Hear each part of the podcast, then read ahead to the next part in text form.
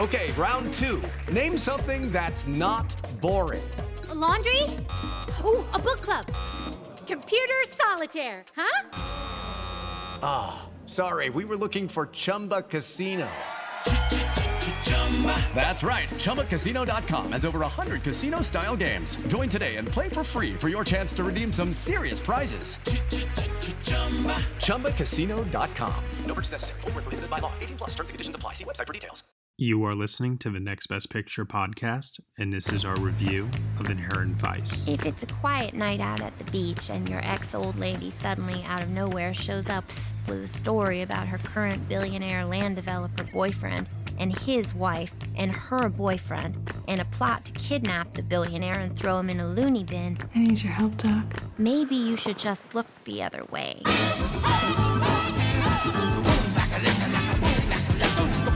But if you're Doc, it may all start to get a little peculiar after that. Michael Z. Wolfmann. And Mickey Wolfmann. And Mickey Wolfmann. Has vanished. So wh- where would I uh, find him? He's technically Jewish, but wants to be a Nazi. And a girl don't necessarily want to get into difficulties with those folks. You got a spare picture I could borrow? Ah! Mm-hmm. Well, maybe you're better off with the Nazis. Whoa. Are you all right? Am I? Are you? Ordinarily, we're the ones asking the questions. And your question is, which side am I on? Good question. Wrong answer.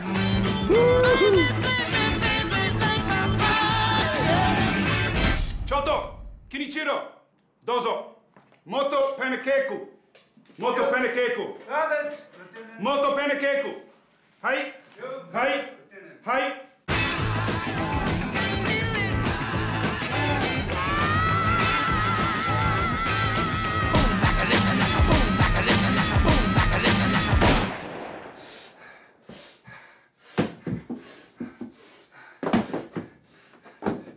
I get you! Don't know much about history. Doc may not be a do-gooder, but he's done good. But I do know that I love you. And I know that if you love me too, what a wonderful world this would be. Good luck, Doc. What a wonderful world this would be. Coming just in time for Christmas. All right, everybody, you were just listening to the trailer for Inherent Vice, and the story is as follows. In a California beach community, private detective Larry Doc Sportello tends to work his cases through a smoky haze of marijuana. One day, Shasta, a former lover, arrives out of the blue to plead for Doc's help. It seems that Shasta's current beau, rich real estate tycoon Mickey Wolfmann, has a wife who may be plotting to commit him to a mental hospital. When Mickey and Shasta both disappear, Doc navigates a psychedelic world of surfers, stoners, and cops to solve the case. The film is starring Joaquin Phoenix, Josh Brolin, Owen Wilson, Katherine Waterston, Reese Witherspoon, Benicio del Toro, Martin Short, Jena Malone, and Joanna Newsom. It is written and directed by Paul Thomas Anderson. Joining me for this podcast review, part of our 2014 retrospective, I have Josh Parham. Hello, hello. Dan Baer. Moto panakeki. Hi. Hi. Hi. We also have Cody Dericks. Yes, hello. Danilo Castro. Strap in, everybody. And from the Patreon listeners out there that keep these podcast reviews alive, thank you all so very, very much. We have Travis Clark. Hello, everyone.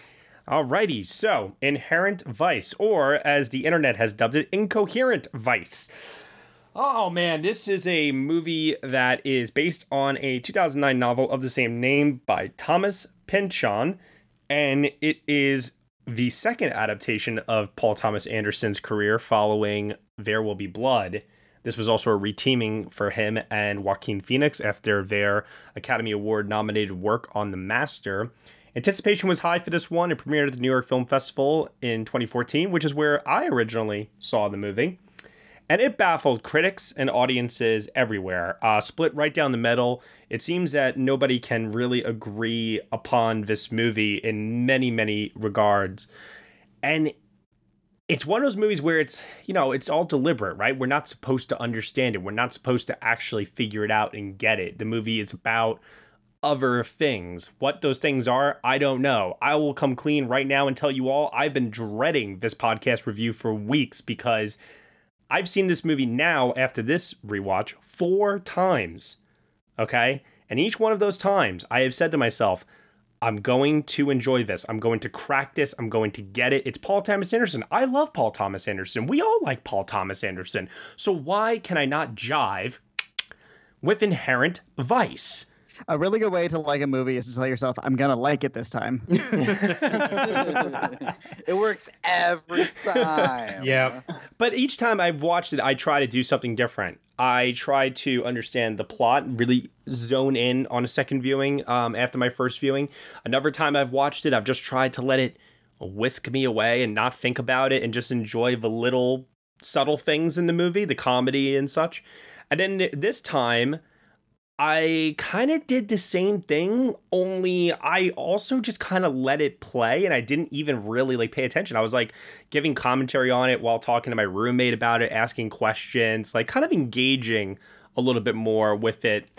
And I know that I judging by the sound of things, I think I'm in the minority here actually maybe on this movie, which is why I'm very extremely, maybe more than ever curious to know not just your thoughts on this movie people but if you guys can help me understand this fucking movie. So, I'm giving that honor first and foremost to Travis Clark. Travis, our guest, tell us what you think of Inherent Vice. Yeah, so, um, well, you know, this movie in a lot of ways is kind of a mess, um, but perhaps against my better judgment, I am definitely a fan of it. Um, I don't know if I can help you, Matt, with trying to describe what's going on in it because, um, similar to The Master, I'm not quite sure necessarily what's going on fully during the whole thing. Um, but um, what you described earlier is kind of how I take this. And I've only watched it twice. I watched it probably in 2015 um, when it came out in theaters in my area. And then um, I rewatched it yesterday. Um, and letting it kind of just like wash over me, it's like kind of an ultimate, like, what the fuck did I just watch type of movie. Um, but I think it's so stylish and kind of fun. And it's kind of a puzzle to on rep that I had a good time with it. And um, yeah, I mean, in, in, a lot of ways, it kind of gave me the same feeling that um, the better parts of Once Upon a Time in Hollywood did, where it was just kind of like a fun hang. Um, it was super stylish. The costumes were great. Um, the needle drops um, kind of put me in this world that PTA was building. Um, and yeah, I'm a, I'm a fan. I think that comparison you just made to Once Upon a Time in Hollywood is what stuck out to me the most on this uh, recent viewing. I was too thinking of that movie a lot while watching this, and for the exact same reasons that you said before. And I think that's actually what made this viewing for me maybe the most enjoyable because it shared uh, certain things I liked about that movie from a stylistic standpoint. Okay, round two. Name something that's not boring. A laundry? Ooh, a book club. Computer solitaire, huh? Ah. Oh. Sorry, we were looking for Chumba Casino. That's right. ChumbaCasino.com has over 100 casino style games. Join today and play for free for your chance to redeem some serious prizes. ChumbaCasino.com. No purchase necessary. Full prohibited by law. 18 plus terms and conditions apply. See website for details. You've watched them in unforgettable adventures, love affairs, and tragedies. Now it's time to hear their own remarkable stories. From the makers of Death of a Rock Star and Death of a Sports Star, this is Death Ready. of a Film Star. And action. Starring Heath Ledger, Marilyn Monroe, Chadwick Boseman, Robin Williams, Carrie Fisher, and Bruce Lee. Search for Death of a Film Star in your podcast app. You've seen them tell stories. Now it's time to tell theirs.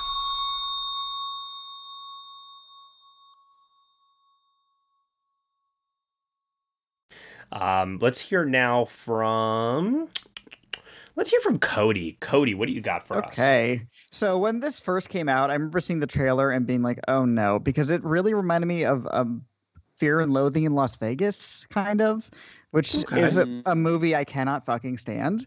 I, Same. I thought it would be I thought it would be kind of like that, which is rambling and is you know twisty turny, but not in a way that is interesting. I think, and is more kind of um up its own ass in a way about its style.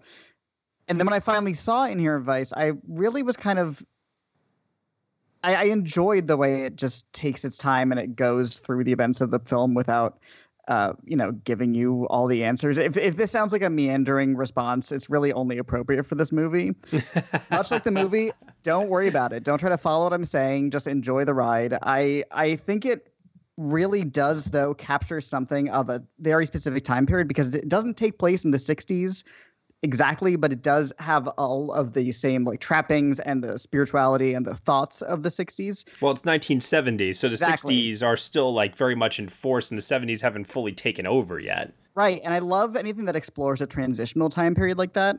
And this really shows how almost pretty quickly out of one decade to another, they really turned a switch in terms of uh, what was acceptable in the culture and what was kind of deemed, you know, uh, either like cute hippie nonsense or really insidious hippie stuff like the Mansons. And they bring that up a lot in this movie too. And I really think this is a good examination of why that happened, even if it doesn't explicitly say that. Yeah, no, I mean, it's definitely, uh, once again, like kind of those comparisons of Once Upon a Time in Hollywood, right? Looking at hippie culture and uh, the change that is happening. Um, this is very much like a nostalgic film. It actually made me think about how Paul Thomas Anderson and Quentin Tarantino kind of have like this friendly competition with one another where they're always trying to like one up each other's films um, in a friendly way, you know?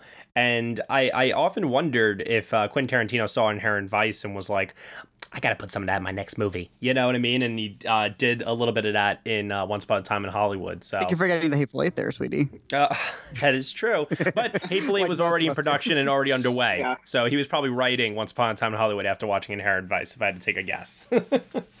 uh, but in any event, though, uh, let's hear now from Dan Bear. Okay, so this is my first time watching uh, an Inherent Vice. Wow. When it came out in 2014, I it just kind of with the reviews that it got, it was not a priority for me. And I skipped it and I haven't had reason to watch it until now. Uh, and I like it. I think. Isn't that weird, right? the, well, it's the things that I like most about it tend to be the the little things, the things on the edges of the movie, and not the things at the center of the movie. If that makes any sense. Yeah, like Josh Brolin uh, sucking on a frozen uh, chocolate banana. Was all I needed out of life, and I didn't know it. That's cinema right there, baby. I, that is pure fucking cinema right there.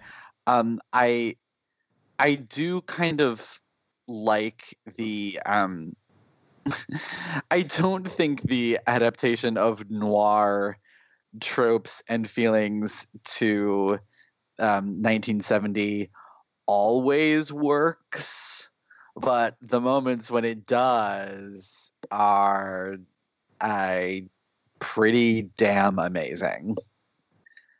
Um, but but overall, like there th- there is stuff to like, but like with most of Paul Thomas Anderson's films, for me, I don't care. Hmm.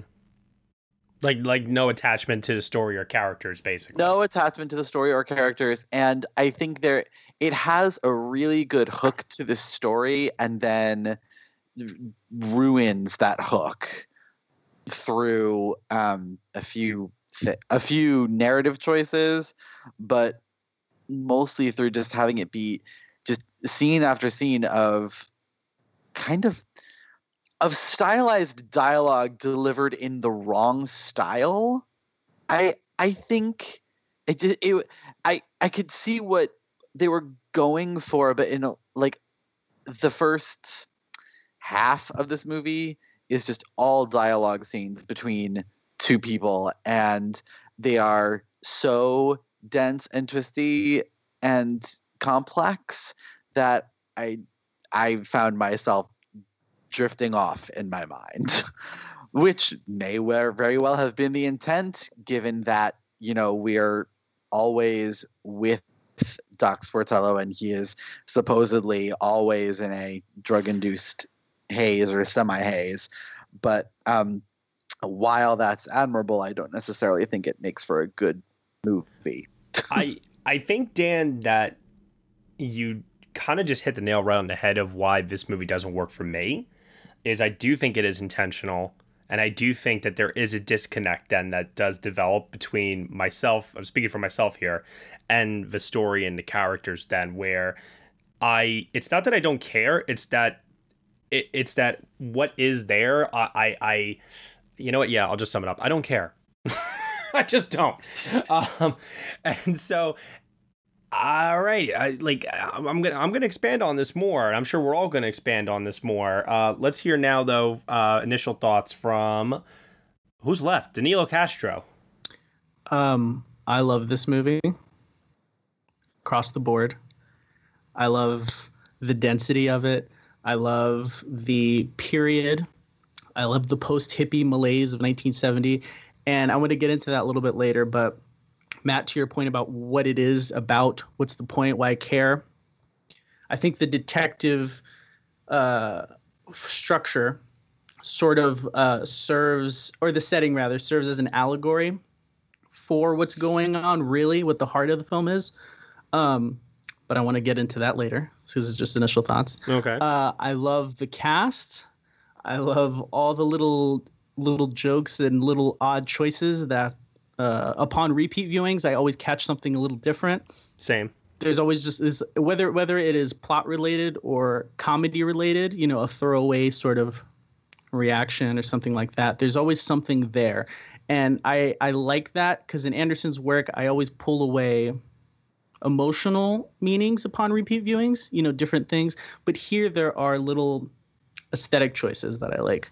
Um, I don't want to give too much away, but uh, yeah, no, I love this film. I'm on the complete opposite end of where Matt is, and uh, if anything, I'm gonna have a hard time sort of determining what it is that I don't like. But I'm gonna try to I'm gonna try to break down how how it connects with me. I'm a long, listen. I'm a, I'm a, I'm on the journey. If you can convince me by the end of this review to bump my grade, bravo. That's what I say.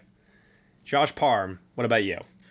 Well, I want to first start by saying that I am a huge Paul Thomas Anderson fan. Like he is one of my all-time favorite filmmakers, and who is it? I love. yeah, uh, well, but I mean, like I like love almost all his movies. Like Boogie Nights, I love Master, Phantom Thread. There Will Be Blood is one of my all-time favorite movies. I think it's one of the greatest like masterpieces ever made. I am in love with him as a filmmaker, and back in 2014, it's funny, Cody, that you said you didn't like the trailers this movie because I actually did love the trailer and it got me so excited to see this movie. And at the time, I remember walking out of it feeling very underwhelmed and not really connecting to it the way that I really wanted to. And I have not revisited it since I initially saw it. And I was looking forward to watching it again for this review to get a different perspective on it. And it is still a movie that underwhelms me, and it is actually by far my least favorite of Paul Thomas Anderson's movies.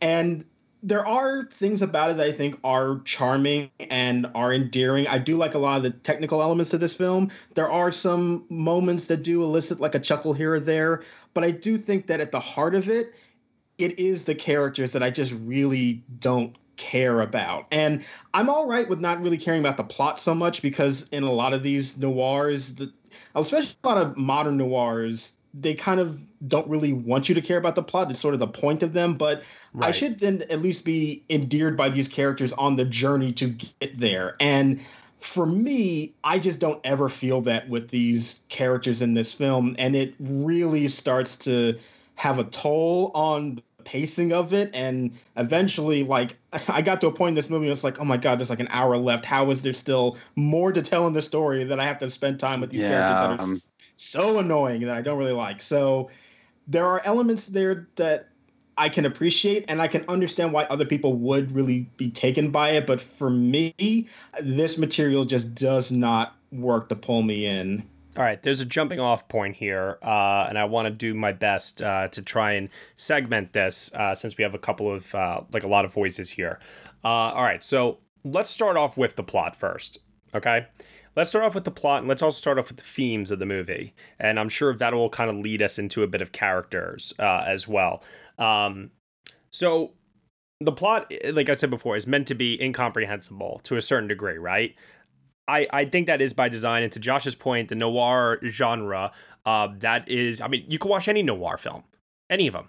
Hell, Motherless Brooklyn came out last year, and that also had a dense plot that was at times really, really difficult to follow. Uh, Under the Silver Lake was another uh, recent one as well that has actually a very similar uh, type of structure to something like, you know, Inherent Vice in many ways. So you look at all of these, and typically speaking, there are these quirky elements uh, within all of them, whether they be uh, mysterious characters or um, moments of humor or some sort of kinetic filmmaking or something like that that kind of, you know, keeps you attentive to what's happening.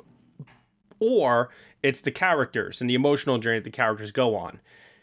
Let's put those things aside because that'll be talking about characters and technicals.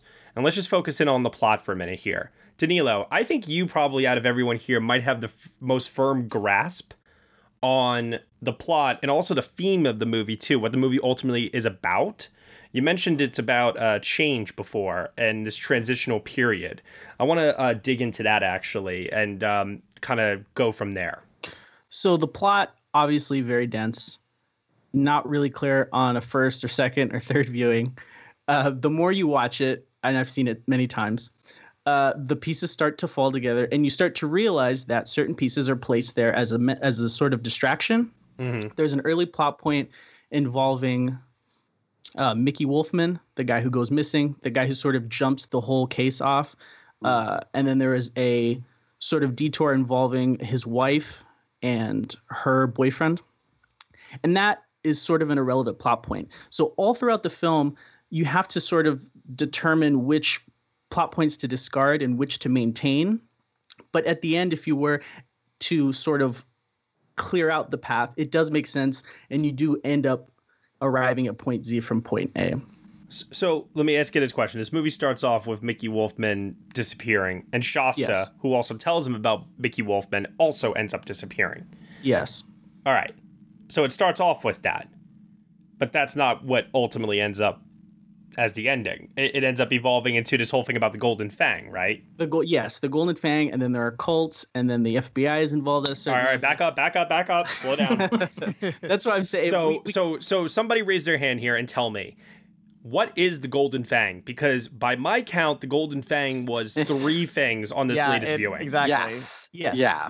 But I is- think that's sort of the point is that you have this organization that is shadowy, that's involved in all these different things, but that's like every shadowy organization that you find in noir movies that I you know I don't really find it to be that compelling for me in terms of getting me invested in the plot but I can understand from an intellectual perspective that it's sort of like yeah they are involved in drugs and cults and you know these conspiracies and they're involved in everything that's sort of the point as you go along in your investigation But what? But are they the dentist syndicate? Is it the boat? What is it? I It's I everything. So it's it is a- the, it is a- the golden is- fang is the MacGuffin.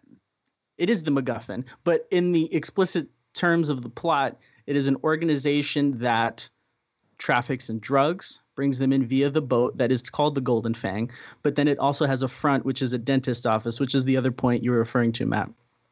And then there's also ties to the cult that Doc visits later on in the film. And so they run this sort of vertical integration system where they get people strung out, but then they give people help. We're doing good so far. right, and what I think And that's is, why it seems like there are so many branches coming off of the one element. To Josh's point, yeah, it is just meant to be the overarching evil, but the, all the all the all the branches tie back to the same base. Okay, then my other question then is if the story starts off with his uh, connection to Shasta, Mm-hmm. how then does Owen Wilson become uh, such an important connection to Doc that by the end, uh, he's very, very devoted to helping him, and Shasta feels almost like an afterthought to us by the end of the movie?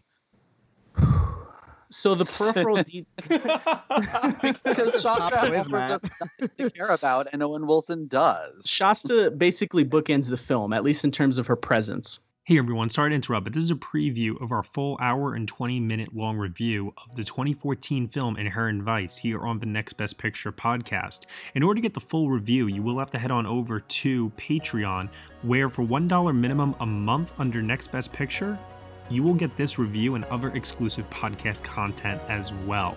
Thank you so much for listening to us. You can subscribe to the Next Best Picture podcast on iTunes, SoundCloud, Google Play, Stitcher, TuneIn Player FM, Acast, Castbox, and also on Spotify. Be sure to leave us a review on Apple Podcasts. Let us know what you think of the show. We really appreciate your feedback and your support. Thank you so much for listening as always, and we shall see you all next time.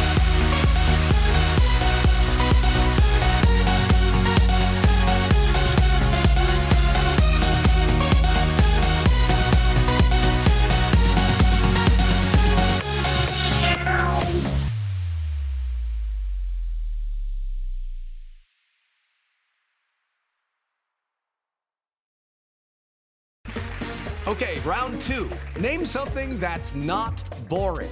A laundry? Ooh, a book club. Computer solitaire, huh? Ah, sorry, we were looking for Chumba Casino.